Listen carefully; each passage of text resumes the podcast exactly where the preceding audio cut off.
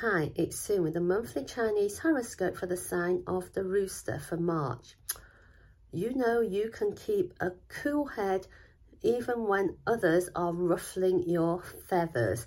So if there are tricky characters coming to test your patience this month, be prepared to explain things gently, um, treat them calmly and kindly, and see if you can enlighten others to things that you're aware of, which is news for them.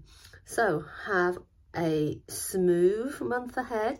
If you're enjoying our horoscopes, consider subscribing and sharing with your friends. Thank you for tuning in to Feng Shui Foon.